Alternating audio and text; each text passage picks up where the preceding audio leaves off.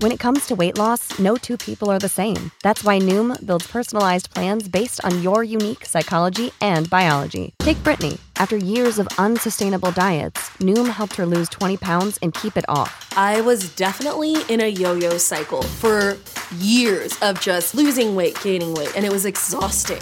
And Stephanie. She's a former D1 athlete who knew she couldn't outtrain her diet, and she lost 38 pounds.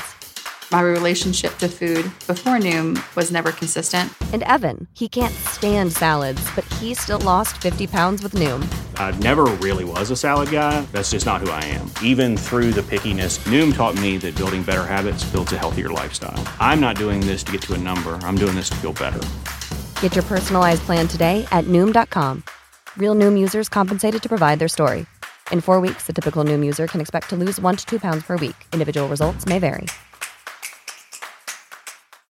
When you need mealtime inspiration, it's worth shopping Kroger, where you'll find over 30,000 mouthwatering choices that excite your inner foodie. And no matter what tasty choice you make, you'll enjoy our everyday low prices, plus extra ways to save, like digital coupons worth over $600 each week. You can also save up to $1 off per gallon at the pump with fuel points. More savings and more inspiring flavors make shopping Kroger worth it every time. Kroger, fresh for everyone. Fuel restrictions apply. The San Francisco 49ers, they came out of Monday night not only with a loss, but a potential concussion for Brock Purdy. He's in concussion protocol. His status for week eight against the Cincinnati Bengals is in question. Me and Vish today, we're going to be talking about the quarterback situation, breaking down the loss again, and then looking forward to what is now an intriguing week eight matchup with potentially Sam Darnold under center, all after this.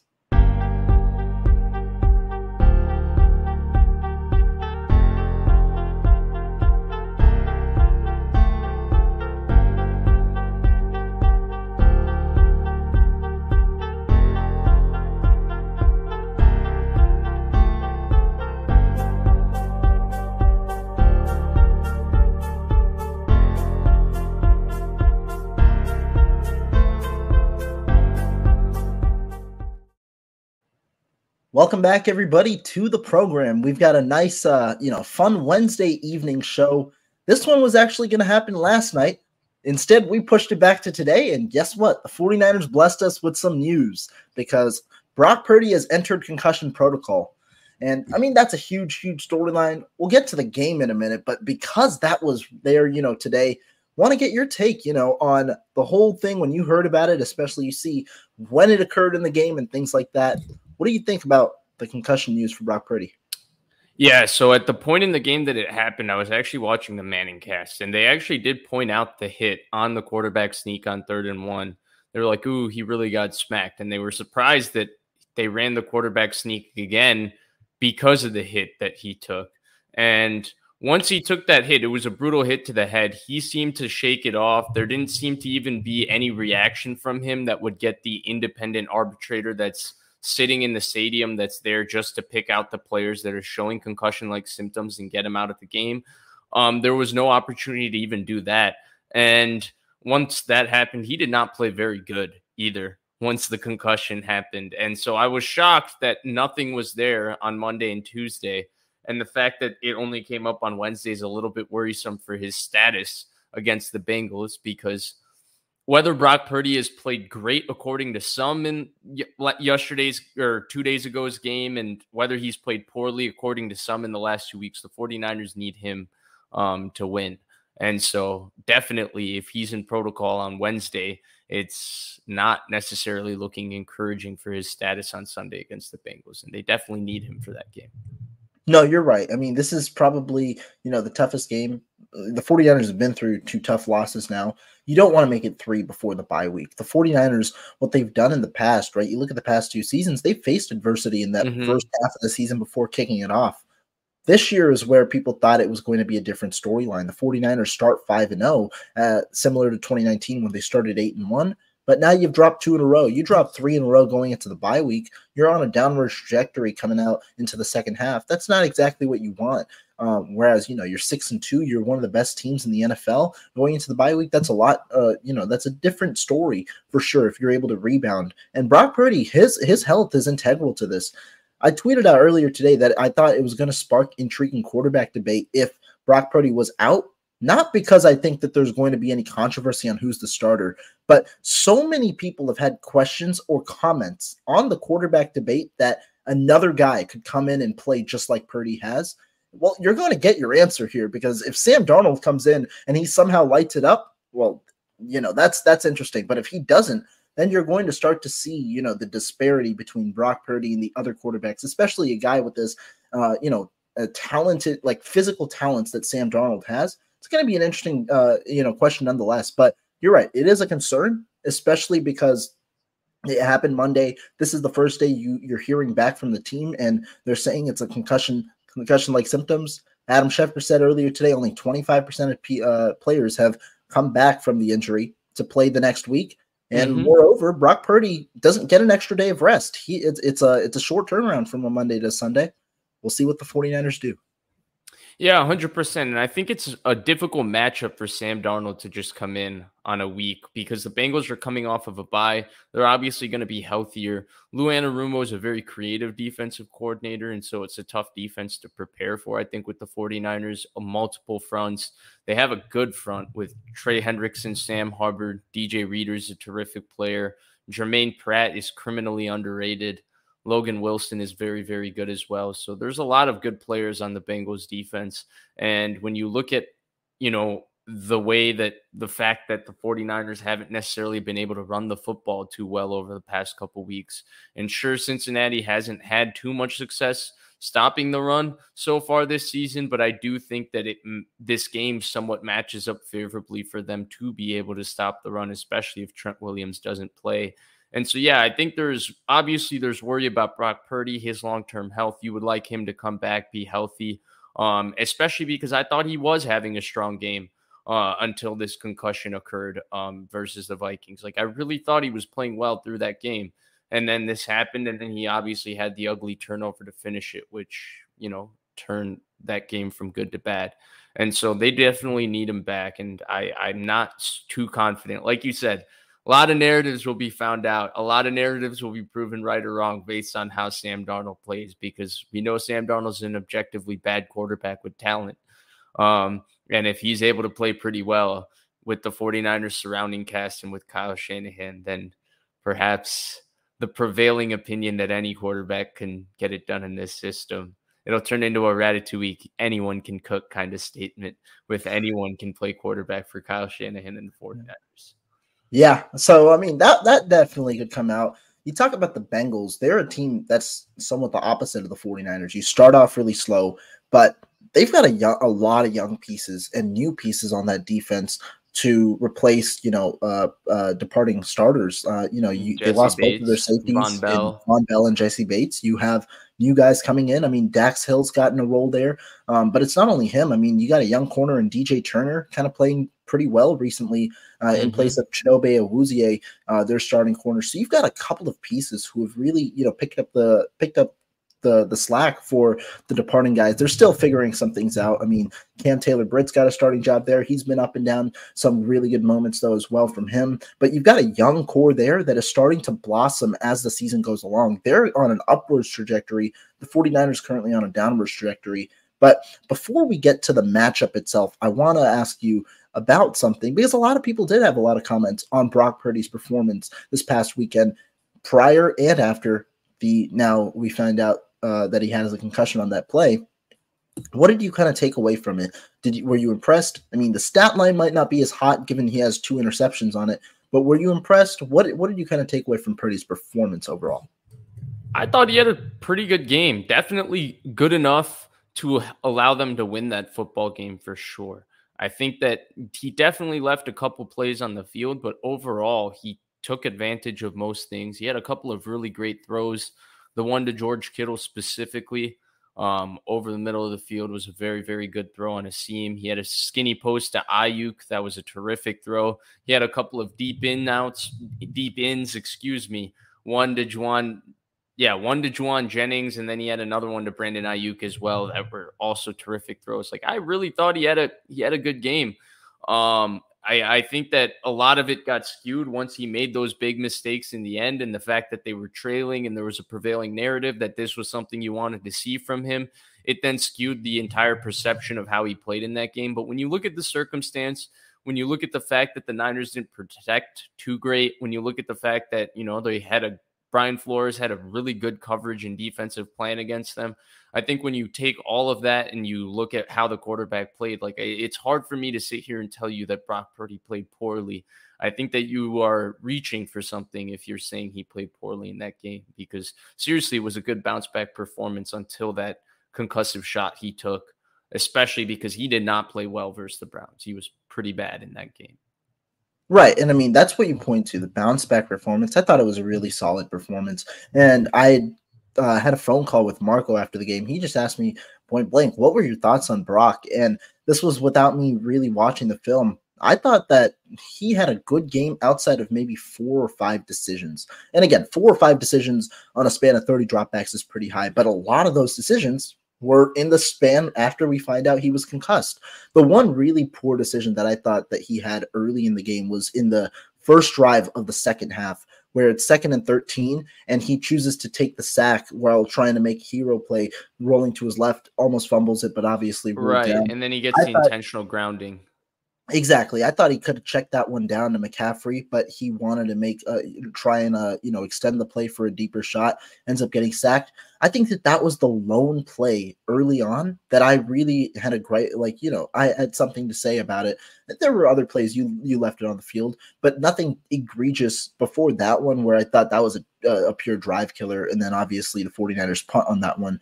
But apart from that, a majority of Purdy's mistakes come on the you know come on the last two drives um, where Obviously, you have the interception to Jauan Jennings or on a ball intended for Jauan Jennings, and then the one where he's trying to hit McLeod on the on the deep end that uh, Cam Bynum intercepts again. You know, those are two two balls where he's definitely going to wish he hadn't thrown them for sure. And I mean, you, you definitely you hope for a different outcome, but in this one, I mean, if you look at it, the 49ers fumbled on their first drive where they were in scoring range. They were at the 15 yard line for Minnesota. They fumble.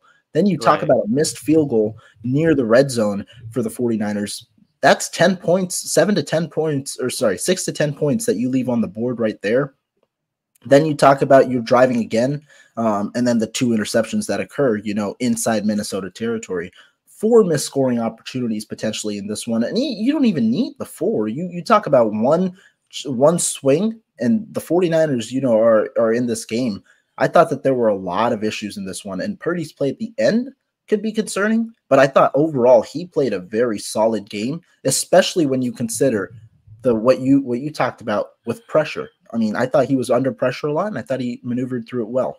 You know what's funny? I thought he played better in the end of this game than he did versus the Browns. But in the Browns, he had a successful result in the end of that game versus this one. He happened to take a chance that he shouldn't have taken you, they still had 30 something seconds left in the ball game. He didn't have to go for it all on that play, and that was just him trying to do a little bit too much. But you look at the Browns game at the end; it was very choppy for them to get up. He almost got picked off on it, the first right. The first yeah. throw, he throws it right to Greg Newsome. He nearly gets picked off. He was erratic that entire game. He missed throws even on that drive. It felt like the drive that Jimmy G took the 49ers on in 2019 for Chase McLaughlin to make the 50 yard kick back in the day when they lost that first game at home to Seattle in 2019. It was very choppy. He did get them down the field to ultimately kick the field goal, but he didn't do it in a smooth way at all, and he nearly gave the ball away twice. The Vikings drive was much smoother. He was getting the ball out of his hands. They were slowly but surely matriculating the ball down the field. And he just had one decision that I feel like maybe, man, he could have probably taken that back. But you know what? That sort of aggression and instinct that he plays on. Sometimes you live with the good, you live with the bad. I think people forget that he's also a young quarterback. He is still basically a rookie quarterback. He has not even right. started 17 games, which is encompasses a full season in the NFL yet. So there's a lot for him to learn as well. And frankly, I, I feel like the issue I have is whether he plays good or whether he plays bad. I feel like we are forced to have an absolute discourse about him every week. And that's not possible, in my opinion. It's impossible for me to come and tell you every week it's either he's a franchise quarterback or see he's the weak link. They can't get it done with him. Like, I'm not going to be, we're not going to definitively have answers after every game about him. We need to go through a process of watching him play. And at the end of the day, he's going to prove based on what results he ultimately achieves at the end of the year what he's really capable of.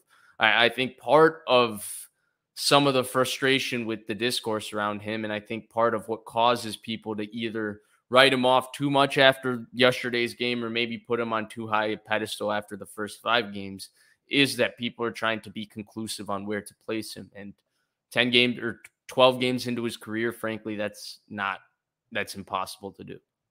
No, I, I, I do agree with that. It's a good assessment overall. And I mean, that's the issue when you have a young quarterback. You know, it's going to be fluctuating play. And you also understand good quarterbacks will have bad games. That's not the that's not the worry. It's just over a, a over a bigger span of games, how consistent can you be?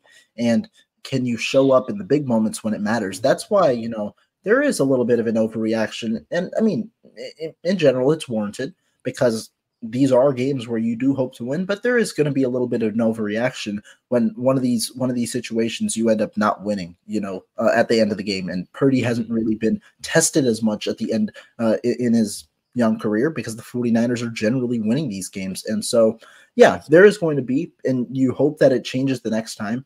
But I don't think Purdy was the the only issue for the 49ers in this one. What other issues did you highlight from the 49ers performance in this game? Yeah, I, I think there were obviously a host of defensive issues, starting with Steve Wilks. I, I don't want to beat the dead horse. I've seen enough people talk about the all out blitz that wasn't like cover zero, but it was basically an all out blitz against a seven man protection too. They got him. They max protected in it. So I, I don't think that that's for me that that call. Okay, we've talked about it. We understand it was a terrible call. They have acknowledged it. All of those things are there. Here's my issue with that game for the 49ers defense. Kirk Cousins was basically Peyton Manning in that game. If you go back and watch the game and watch how Kirk Cousins plays, he's calling the game at the line of scrimmage. And he's basically every time the Niners have a defense called, whether they're in a pressure look, whether they're going to roll out of the pressure look and play cover three, whether they're going to just straight up play spot drop cover three, Kirk Cousins knew what defense they were in. He had a check to be able to get in favorable matchup and a favorable route concept against that defense, and he had an ability to get the ball out of his hands. And I think that was actually the biggest issue with the 49ers defense. Yes, we expect the defensive line to play better, but the Vikings have a sneakily pretty good pass blocking offensive line, and they held up just enough in that game for Kirk Cousins to get the ball out of the out of his hands. Yes, we would like the corners to play better, specifically Mooney Ward, though I think putting him in that situation is completely unfair, regardless of if he needed to make that play or not. And I'm talking about the 60 yard touchdown to Jordan Addison. And I, so I think the players can play better overall, but I think schematically, it was a moment where a play caller and a quarterback seemingly had every answer for what the 49ers defense was doing, and they were calling their defense at the line of scrimmage. I mean, the best is the last third down. He throws the fade to KJ Osborne, and KJ mm-hmm. Osborne drops it. They're in an eight man pressure look, the line of scrimmage. Cousins checks out, and he knows that they're dropping into cover three, and he checks the backside isolated X to throw the fade. And they're in an eight man pressure look, and Hufanga actually bluffs. Like they're trying to get him to think that they're going to bring pressure again. And Cousins knows that they're dropping straight into cover three, and he's able to, you know, uh, change the backside right into a fade. And then Osborne didn't come up with it. It was a great throw. So just all of those kinds of things, I think were were kind of the more scarier thing because I think that there's a blueprint out against the 49ers defense. At least there was a blueprint for these guys. To me, it was an extension of what happened in the Rams game McVay and Stafford had a plan to go five yards at a time against this defense, get the ball out of his hands, let your veteran quarterback control the entire game and make throw after throw from tightly contested pockets. O'Connell and uh, Cousins took that to another level. I mean, they had a, I think they had a will safety blitz off the off the uh, offensive strength. They had that blitz screened up, and Cousins is checking into a screen right into the blitz and they bring the blitz and Cousins is dropping into Cam Akers for what, like a 20, 30 yard gain. So I think there was a lot of stuff like that. I don't think it was just like, yeah, Dre Greenlaw missed a few tackles, Warner missed a few tackles. They had an uncharacter, they had uncharacteristic games, but it all stems to me from the fact that the Vikings had a schematic edge that allowed them to play faster. And that edge was the fact that Cousins and O'Connell had an answer for every single thing the 49ers defense did. And that's why they couldn't get off the field even at the end of the game. Greg Joseph had to miss the kick for them to get that ball back. No, I mean, I think what you bring up overall, there's a lot of different things to dissect. One, I mean, obviously, the number one in this game was the cover zero blitz. Kyle Shanahan admitted it after the game. He admitted it today. He said that that is something that we cannot do just because of the situation. Totally fine with cover zero blitzes. You just cannot let that happen with 16 seconds left. It was just questionable because there's zero timeouts left. If Minnesota right. gets the completion, they might not be able to even get a playoff going forward. So you could get it, you know, if Jordan Addison catches the ball and a safety tackles him where he was caught, there's no there's no true answer if the Vikings even get a playoff going forward. And so, you know, it's just the situation where you can't allow something like that to happen. I mean, especially because also also because if you look at the previous play in the sequence, this is where it even baffles me even more. They wasted nine seconds because Cousins throws Cousins throws a check down um, to Alexander Mattison. Alexander Mattison gets tackled in the middle of the field, and by the time they give the ball back to the ref and reline up, they waste nine seconds. And I'm thinking yeah. in my head, like, okay, they basically, by throwing that check down, Cousins is essentially thrown, you know, the clock away. Because even if they snap it at 16 seconds and they convert this third and four, like realistically, what's going to happen? And next thing I know, these guys bring out an all out pressure and Mooney Ward is stuck there. And yeah, like again, he should have caught that football, but you should never be putting him in that situation. Totally agree with you. My bad for interrupting, but no, I mean I, it just baffles me. That call just baffles me. And it's it's it's more baffling that it came against you know a a a, a what do you call it a guy who has as much you know experience as he does. It, it that's where you know it starts to baffle you as to why that ends up occurring.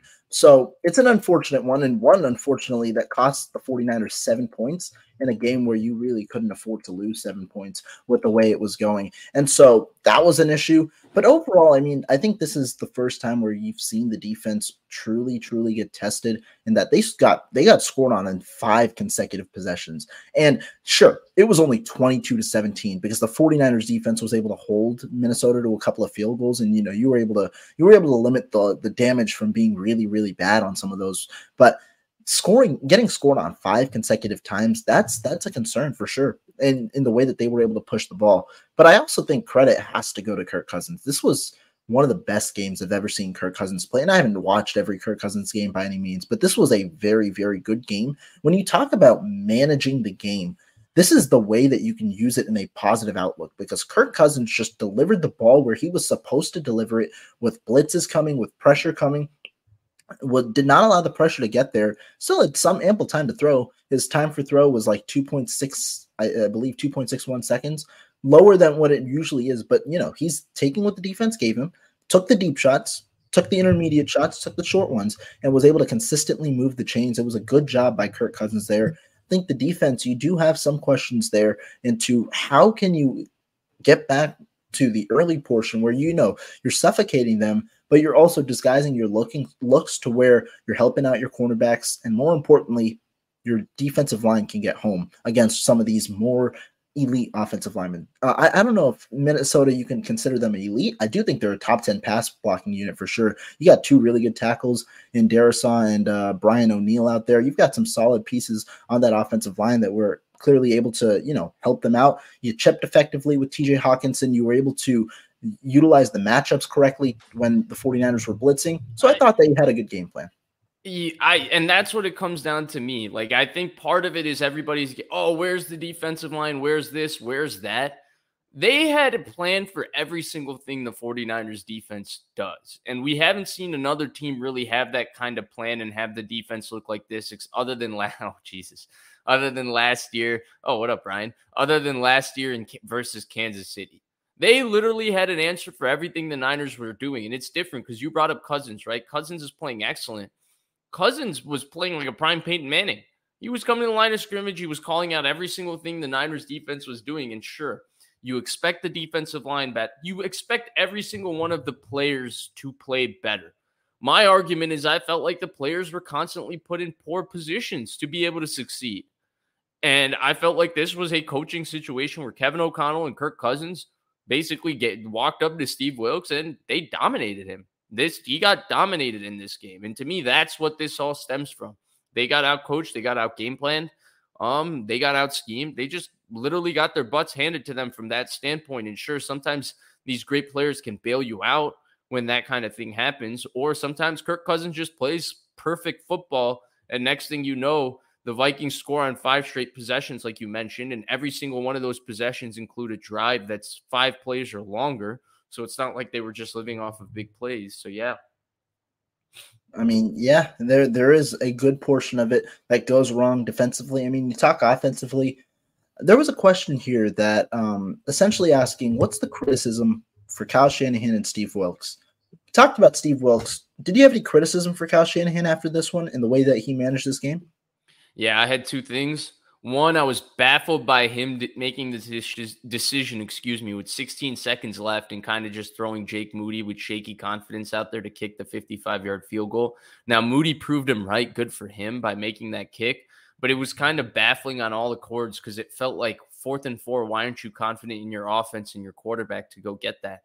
Especially when a field goal doesn't really make a material difference in the result at that point because it was either down eight or down five which means that you still needed a touchdown on your next position to win the game regardless. And so therefore, um like what what would you have been able to ultimately accomplish by kicking that field goal other than the fact that you reduced the lead by a marginal amount?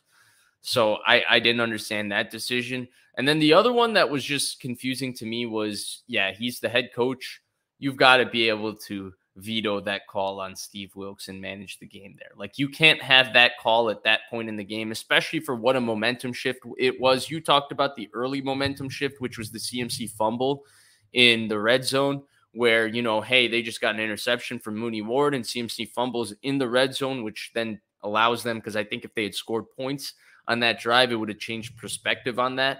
But, but there was another big momentum shift because they scored right before they gave the Vikings the ball, and they had a good chance right. to get into half with the game still very much in hand and in the balance, and they killed that momentum with that play call. And to me, again, Shanahan's the head coach. This isn't, oh, Steve Wilks called something. Steve Wilks shouldn't be able to call something without Shanahan knowing or being in charge of it. That's the reality of his role as the head coach, and therefore he deserves criticism there. So those are the two things for me.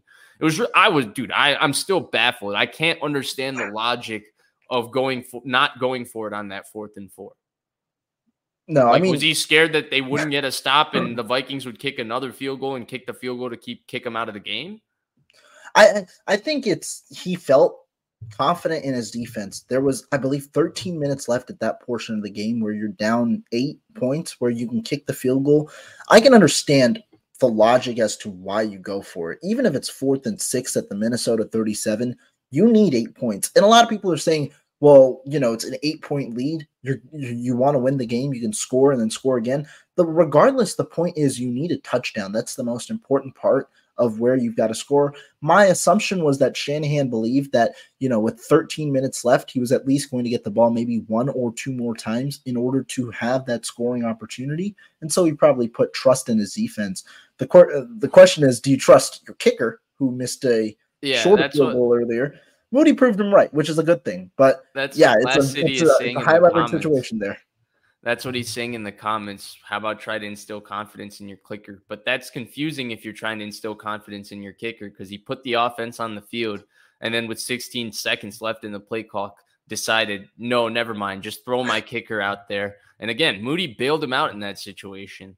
But it wasn't like they looked, he gave Moody a very confident, like, we're going to believe in the kicker in this situation. It was, uh, I don't really believe in my offense. Okay, kicker, go out there and kick it. And he didn't look confident when he threw the kicker out either. He just had yeah. to go out there and kick it. Yeah, no, I mean, there were a lot, a lot of different things that went on there. I mean, I, I, think that you can you can point to Shanahan for those two things. The Wilks mistake, which I wonder now, does he you know does does he look to have maybe a little more input on, especially in those short situ uh, in, in those two minute drills on exactly what goes on defensively? Because we've heard from Javon Hargrave, who went on Richard Sherman's podcast a while back, that Shanahan actually has a good amount of input in the defensive adjustments at halftime. He'll talk with Wilks and they'll talk about defensive adjustments because he's that dialed into that side of the football as well. It's not just offense. I wonder if now he's, you know, listening in and tr- having input on some of the calls in these important situations as well. I, I think he sh- he has to be right. I mean, we talked about this. I think you and I even together ad nauseum over the offseason. This isn't Steve Wilks' defense. This isn't Robert Saleh's. It's not DeMeco's. It's Kyle Shanahan. Yeah. Shanahan was the one who wanted the wide nine in in in the front with this defense. Shanahan was the one who wanted to get this Seattle style scheme and adjust the front by adding the wide nine to it. This is all his philosophically what he wants to be as a defense. And so that's where if they're struggling to implement it, he might be the best voice in terms of fixing that. And again, as his job as the head coach is to do that. It's not just to manage the offense, it's to manage the football team. And right now, if the defense isn't performing, that also falls on him. I, I think too much times we credit head coaches for their specialty. So we say, oh, if he's an offensive guy, therefore, like he doesn't get any credit for having a good defense. Like to me, the 49ers. Save big on your Memorial Day barbecue, all in the Kroger app. Get half gallons of delicious Kroger milk for 129 each, then get flavorful Tyson natural boneless chicken breasts for 249 a pound, all with your card and a digital coupon. Shop these deals at your local Kroger, less than 5 miles away, or tap the screen now to download the Kroger app to save big today. Kroger, fresh for everyone. Prices and product availability subject to change. Restrictions apply. See site for details. Kyle Shanahan deserves credit that the 49ers have had a great defense the last four years. They've invested in it, they've invested in the right coaches, they've invested in the right scheme, and that investment starts with him. He's the head coach. So he deserves credit for that. And if they're not playing well on defense, he also deserves blame for it. I'm not going to sit here and just put it on Wilks, though he needs to call a better game. There is a level of Shanahan should also be able to stop him from calling an all out blitz with 16 seconds, no timeouts left, with the ball deep, decently deep, reasonably deep in the Vikings territory. That's a nuts call. I, I just, as soon as I saw it, I just was reminiscent of that Gregg Williams call. You know, I, I, I watched that Monday night game where oh the Jets Raiders Henry Ruggs Jets Raiders. I watched that Monday night game and I was just laughing I forget exactly at 2021, maybe. I forget exactly the year, but that call was ridiculous. And I was just hashtag tank the entire time because that's exactly what I felt the Jets were doing. But yeah, that call was interesting. Let's move off though of this game. Let's go on to the, the more important one now at hand against the Cincinnati Bengals. We talked about the quarterback situation, Brock Purdy concussion. Let's first start with let's say he doesn't play. What do you expect from the offense in Sam Darnold? I expect them to try and look the same. Like I don't think I think Brock Purdy and Sam Darnold skill set wise are similar enough in terms of how they play that I don't think there's going to be a drastic difference in how they call the game for Sam Darnold versus how they call the game for Brock Purdy.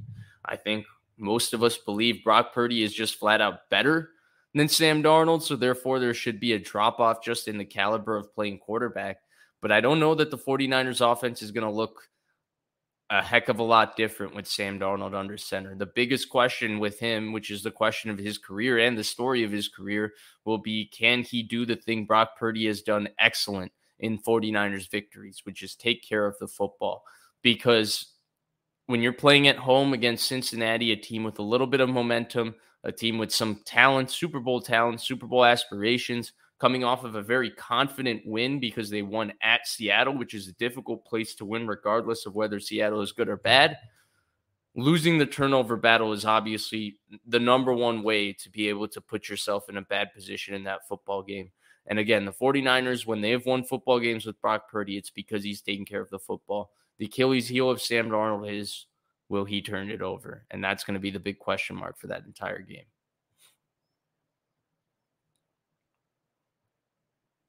You're muted, bro, Rohan. Yeah, I yeah. just realized, but we're good. Um, you talk about Sam Darnold, and you're right. It's in a way, I, I know we talk about the differences between the quarterbacks, but the ideology is the same. And that's why Brock Purdy has been successful because the ideology for a 49ers quarterback is taking care of the football.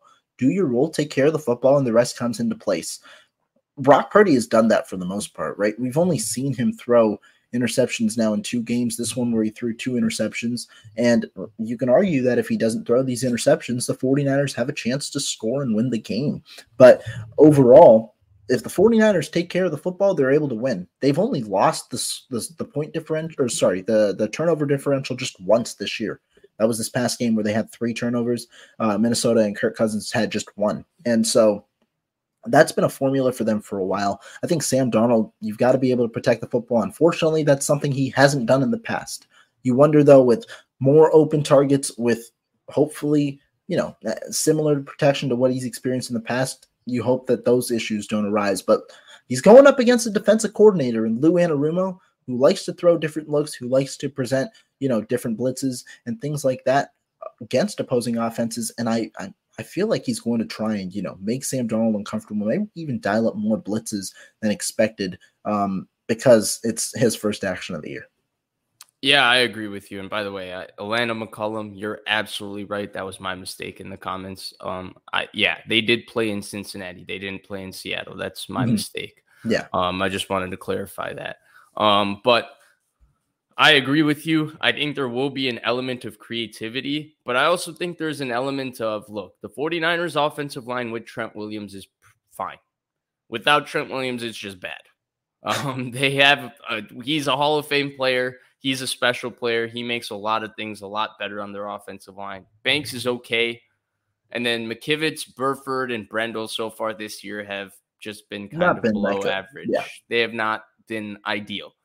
And so you expect that to improve with more snaps of the offensive line playing together. But in the case that Trent Williams can't play, this is a tough game because both Hendrickson and Hubbard are pretty good players and pretty good pass rushers. DJ Reader in the middle is very good. Germaine Pratt, criminally underrated. So to me, this is a bad matchup in a lot of ways if they are missing those players and if Sam Darnold is forced to play. Um, because the Bengals defense will force Sam Darnold to have to earn every single yard that this offense is going to get. And in the case that Sam Darnold has to be patient, he has to take care of the football. Will he be able to play that kind of football game? We haven't really seen him do that in his career. And so it, it's a weird matchup because the way I see this game, and I, I was talking to somebody else about this, in a lot of ways, regardless of whether Darnold or Purdy plays, preferably if Purdy plays, I feel like the four, I would pick the 49ers to win in most circumstances, just with them coming off of two losses, with what the talent I know they have, with the expectations and the kind of team that I expect them to be, and we all expect them to be, I would expect that from I would expect the 49ers to win this week. If I looked at Cincinnati, isolated them, looked at the two wins they're coming off of, looked at the fact that they're coming off of their bye another week for Burrow to get healthy, looked at how they've looked out of their bye the last couple of years, I would be picking Cincinnati to win somewhat regardless of who they were playing. So it's funny how the planets aligned and these two teams are playing each other because in a lot of ways I think there's a bit of momentum where both teams are somewhat urgent and desperate for a win.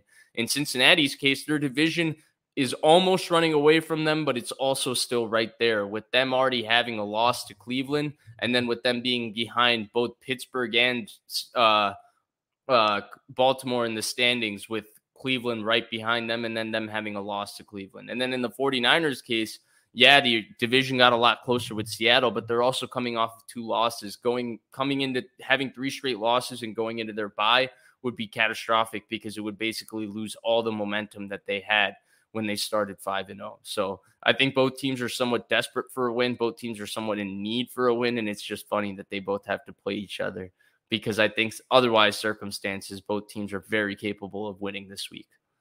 Right. And I mean, that's another thing. Uh, you talked about it. Cincinnati's coming off their bye.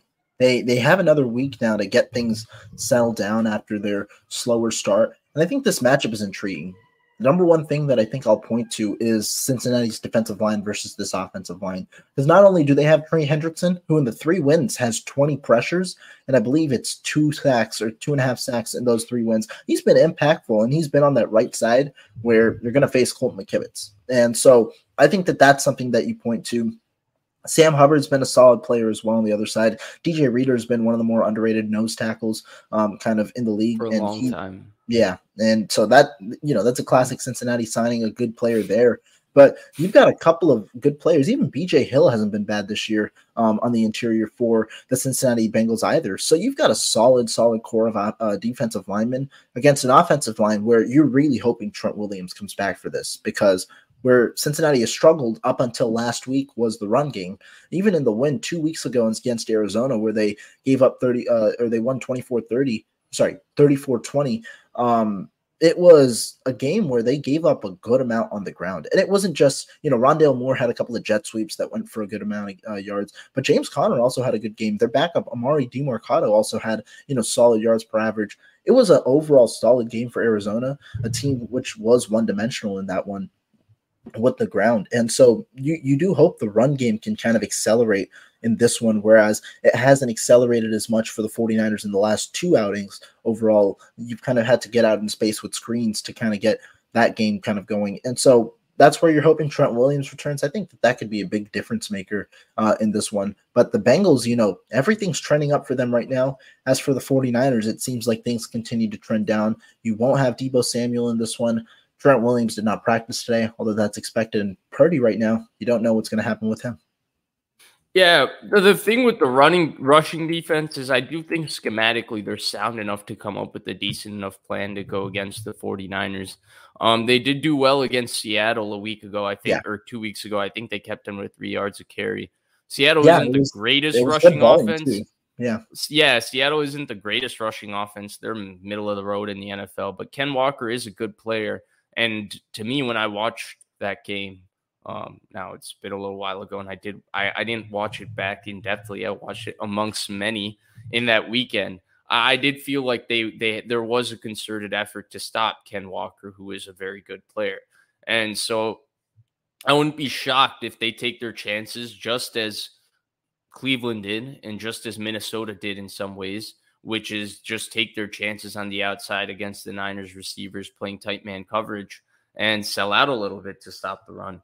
Because as well as Brock Purdy played last week, and you and I agreed that he played well, that's back to back losses for the 49ers facing defenses who, in different schematic ways, kind of married themselves to that particular plan against the 49ers. And that plan of taking risks, getting negative plays, seem to have worked two times in a row. That's not necessarily Anarumo's style, but I wouldn't be shocked if he embraces it a little bit this week, especially without Deebo Samuel there, with Christian McCaffrey a little bit banged up. And then if Trent Williams is not there, it just it causes so many problems for the number of things that he's able to overcome. And obviously it makes it difficult for the Niners to run the football because he's the one guy you really want to run the football behind. Uh, the other four guys aren't really the best guys to run the football behind. What are you going to want to see from the 49ers defense in this one? Against, you know, a resurgent Bengals offense, what do you want them to see or what do you want them to prove in the bounce back?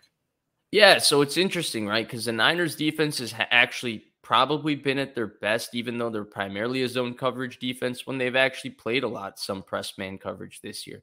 They did it against Dallas. They really embraced getting up and challenging Dallas's receivers.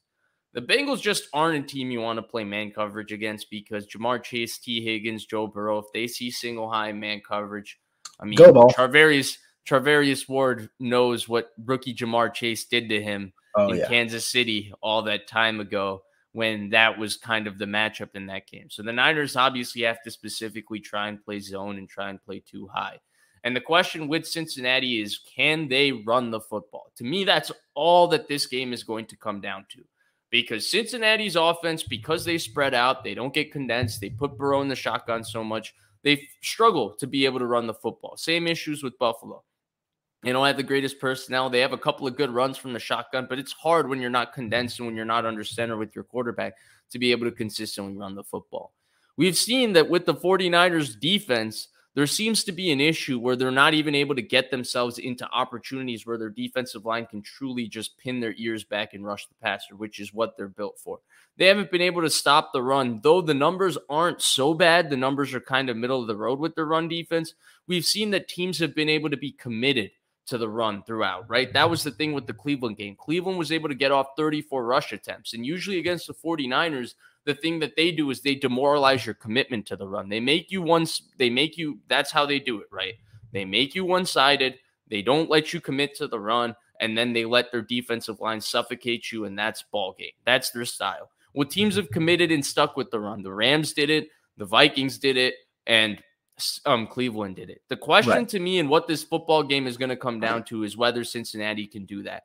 Because if Cincinnati has a commitment and success running the football, then they will win this football game in my mind because they will be successful on offense against the 49ers defense. But if the 49ers defense are able to fix these ailing run, run defense issues that we've seen have existed since preseason, and they're able to stop the run, especially not a great rushing offense in Cincinnati's, then I think when they make them one dimensional, they will be able to hold up enough in the back end. They will be able to get enough pressure on Burrow, and they will be able to win this football game by doing just enough on offense and being able to protect themselves on defense against that offense.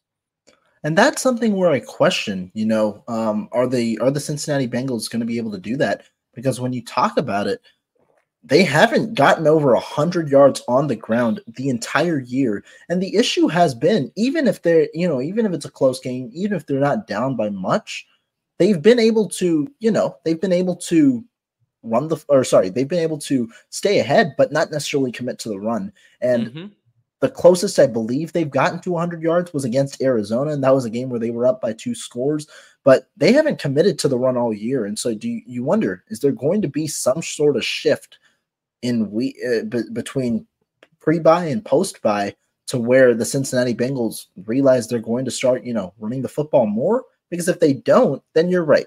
The 49ers can f- you know find a way to have that suffocation plan that they've done before and they've seen a similar offense before. It's not like they haven't faced the Bengals before. Um, right. they, they've seen this offense before and they've been able to shut it down even when the Bengals offense was at a high back in what was it, 2021. Um, and it's going to cause some big time players to make big time plays, something that wasn't the case as, as much in this Vikings game. But you're right. The commitment to the run is going to be interesting. I'm I've just yet to see the precedent for it from the Bengals this year. Yeah, the Bengals are awful at running the football. I think they're bottom two in the NFL, if I want to say correctly, average like 69 or seven. No, they average 70 yards a game rushing. Um, and so I it's it they're an awful team running the football. And so I, I would think that the Niners should have success in this department. And that's why this football game comes down to that, in my opinion. Because if Cincinnati's able to run the football, then I don't think the Niners are going to be able to hold up in the back end. Because if they're able to knock off three yards, two yards on first down, four yards on first down, and get them into second and third and manageable, then it becomes very hard to pressure Burrow. Then you got to take some more chances by manning up their receivers, and you do not want to play man coverage against Ja'Marr Chase. Mooney Ward knows how that went the last time he tried to do it um, when they played each other, Ja'Marr Chase's rookie year, that 2021 season in Arrowhead. And so for me, that it, the, the game is really going to come down to that because I think the Niners offense – is going to be able to do just enough. But to me, the real matchup of this game is how well will the Niners defense slow down the Bengals offense? Because if they have a normal Niners defense game, which means that they limit the points, which they've done this year, regardless of what the yards have been, they limited the points against Cleveland, they limited the points against Minnesota. They're able to limit the points and limit the yardage and make it kind of a grinded out, grimy, kind of slow football game that plays right into what the 49ers need to do. And as long as Sam Darnold doesn't turn the ball over too much in that kind of a game, or in the case that Brock Purdy comes back, he continues to take care of the football, they'll be okay. Yeah, I mean, I agree. And this game's going to be important because the 49ers, they're entering their bye after this one. You've got Trevor Lawrence coming up after, you know, the, the week after. So it's going to be an important turnaround for the Niners. Let's shy away, though, real quick from this game let's go to the trade deadline because that's coming up soon. If anything, what do you want the 49ers to do with the deadline? Yeah, I think it's hard to look at their situation and feel like, man, I want them to make a lot of moves. Um, and that's because I think that there is a responsibility for them as much as you would like them to go all in this year with being able to roll over the cap to be able to sign some other players and with um, them being able to obviously hold on to picks, given that so much of their roster is highly paid now. Draft picks become premium because that's younger, cheaper, more talented players, and those are the guys that they need to fill out their roster with. I thought the Randy Gregory move was very good, and he's essentially been their best pass rusher, not named Nick Bosa, the last two games, which is awesome. Um, really good move.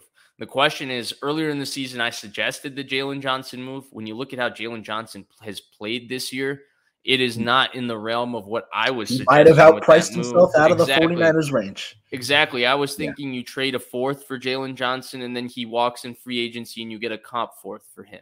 Similar to Emmanuel Sanders. That was mm. what I that was my mindset. Jaylon Johnson has played at a level this year that you're not trading a fourth round pick for Jaylon Johnson. He's going for a second round pick. Whether the Niners can afford that and then letting him walk, perhaps they take the third comp on it. I don't know if that necessarily makes 100% of sense for them from a value standpoint, unless they feel like Jaylon Johnson would change things and help them get to the Super Bowl now. There's not a lot of places the Niners can make additions. The weak spots of this team, like backup tight end, it's hard to find one of those guys at this point.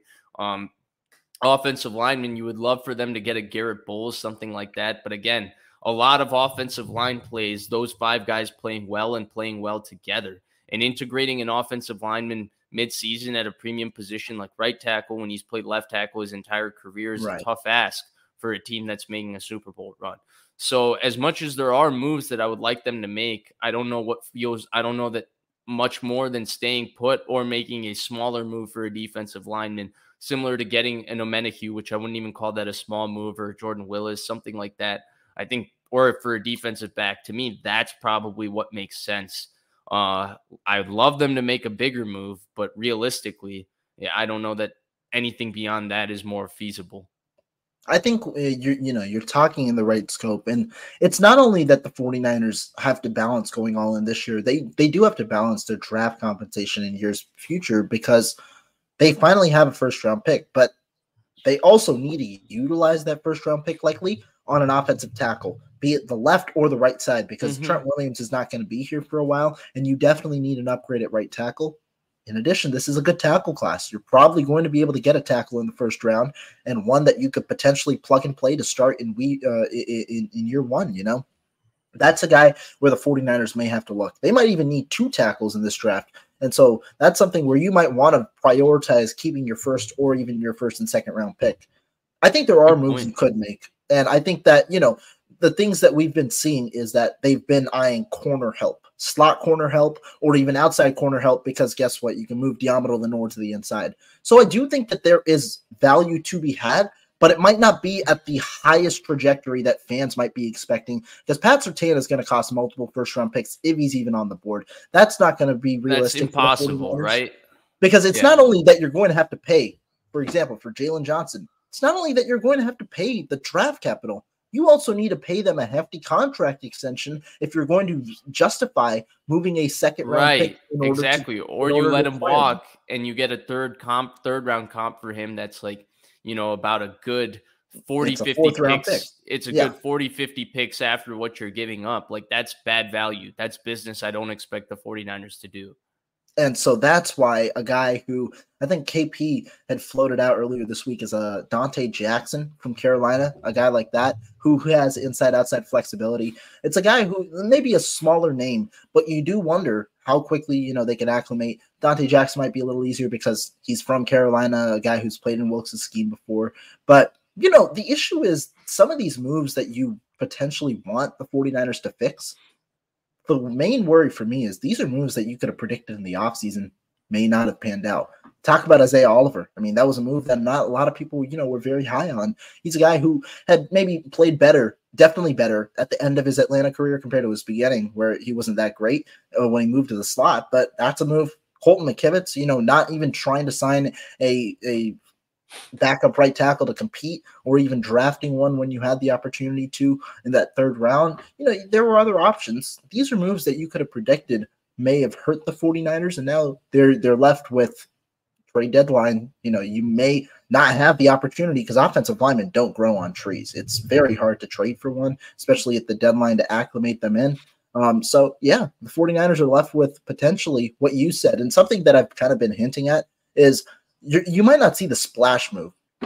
The splash move, in my opinion, was Gregory. That's the guy mm-hmm. who I mm-hmm. think that they they they feel that they are going to be comfortable with. I'm interested to see if they try and go for a defensive lineman on team control, um, so that you can have him for next year. Kind of, he takes the Omenihu trajectory in that you develop him this year, maybe see him more playing time as the year goes along, but then he's your rotational piece next year because Gregory likely isn't here in 2024. Right. And I, I think that that though that's what makes sense, right? Those are the kinds of moves that make sense, and I think that's what ultimately ends up happening. Whether those smaller moves counteract, because obviously I think part of what's happening right now and part of the rush and the anticipation with what are the Niners are going to do is, yeah, Philadelphia just made a kick-ass move. Kevin Byard's an awesome safety. He's an all-pro safety. Um, I don't think he's as good as he was a couple years ago, but he's still right. like one of the best safeties in the sport and he's going to be great for them in their system, their scheme. He's better than Chauncey Gardner Johnson was, and he's going to be a perfect fit. So, yeah, they made a Super Bowl level move. I don't think the Niners are going to be able to make a move in response to that that's of that magnitude. It didn't they didn't have the glove fit that Kevin Byard being available, the Eagles having the right kind of assets available, their team being in the perfect position to integrate Byard, all of that. It kind of was a perfect perfect thing for Philadelphia.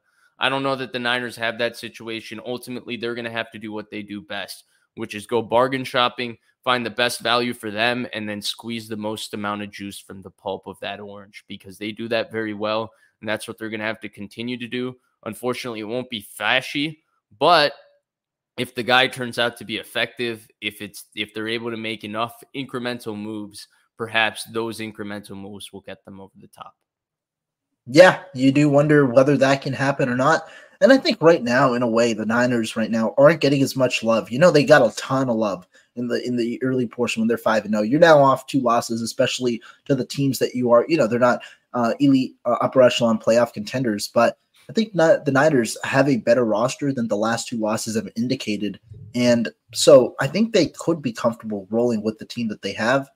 But I also would definitely not be surprised if they look to make at least one deadline move, smaller move, but a deadline move to potentially help the team now or in the future. Outside Echo Changer Chamber has a good name, Carl Lawson. That that's a good name, I think. Again, I don't know that that's necessarily a move that makes sense because again, they got Gregory and what are you giving up for Lawson for what he's contributing? You have to think right. about that in your head, right? Like it's not just about getting Lawson for getting Lawson. And I think when they gave up, when they essentially got Gregory for free, I think they feel like they robbed a bank there. And they feel like, okay, our defensive line is somewhat set. And if you look at how Gregory's looked in the last two games, as his role increases, they're right. Gregory looks awesome. He looks like a big upgrade from Drake Jackson. Huge upgrade. And I mean, I agree with that. And that you know you do lead to discussions there. I think Lawson, he's an interesting guy.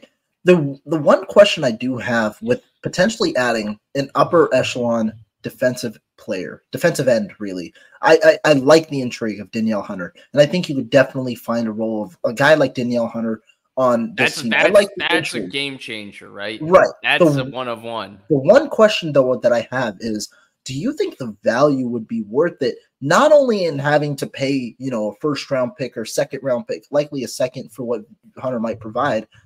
I just wonder how many snaps is a guy like danielle hunter going to see on this team? Because i feel like the 49ers came into this deadline understanding that their guy was randy gregory. That was the guy who they were going to go and get as their splash guy even if the package didn't indicate it because of how much he was getting paid.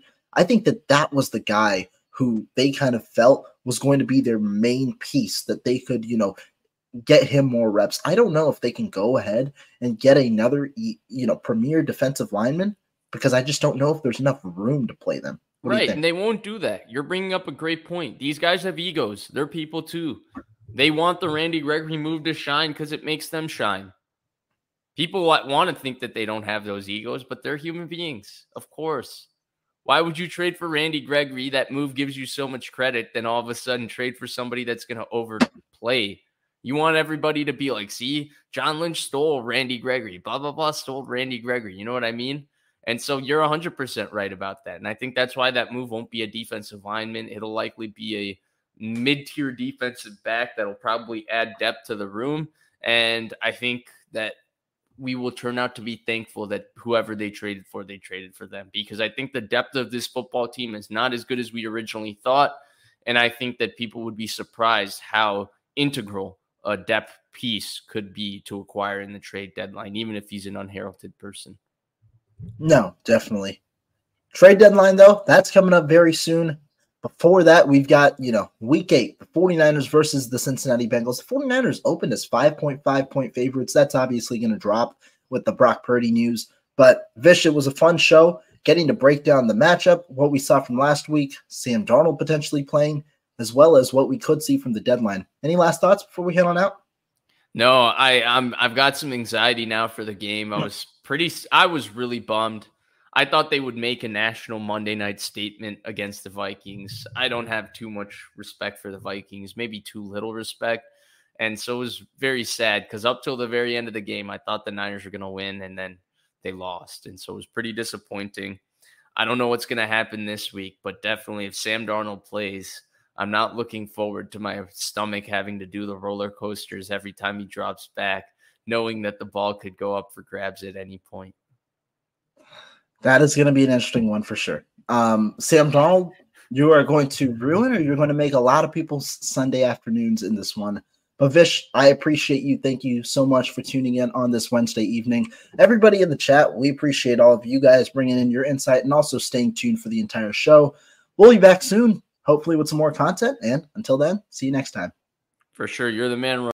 When you need mealtime inspiration, it's worth shopping Kroger, where you'll find over 30,000 mouthwatering choices that excite your inner foodie. And no matter what tasty choice you make, you'll enjoy our everyday low prices, plus extra ways to save, like digital coupons worth over $600 each week. You can also save up to $1 off per gallon at the pump with fuel points. More savings and more inspiring flavors make shopping Kroger worth it every time. Kroger, fresh for everyone. Fuel restrictions apply.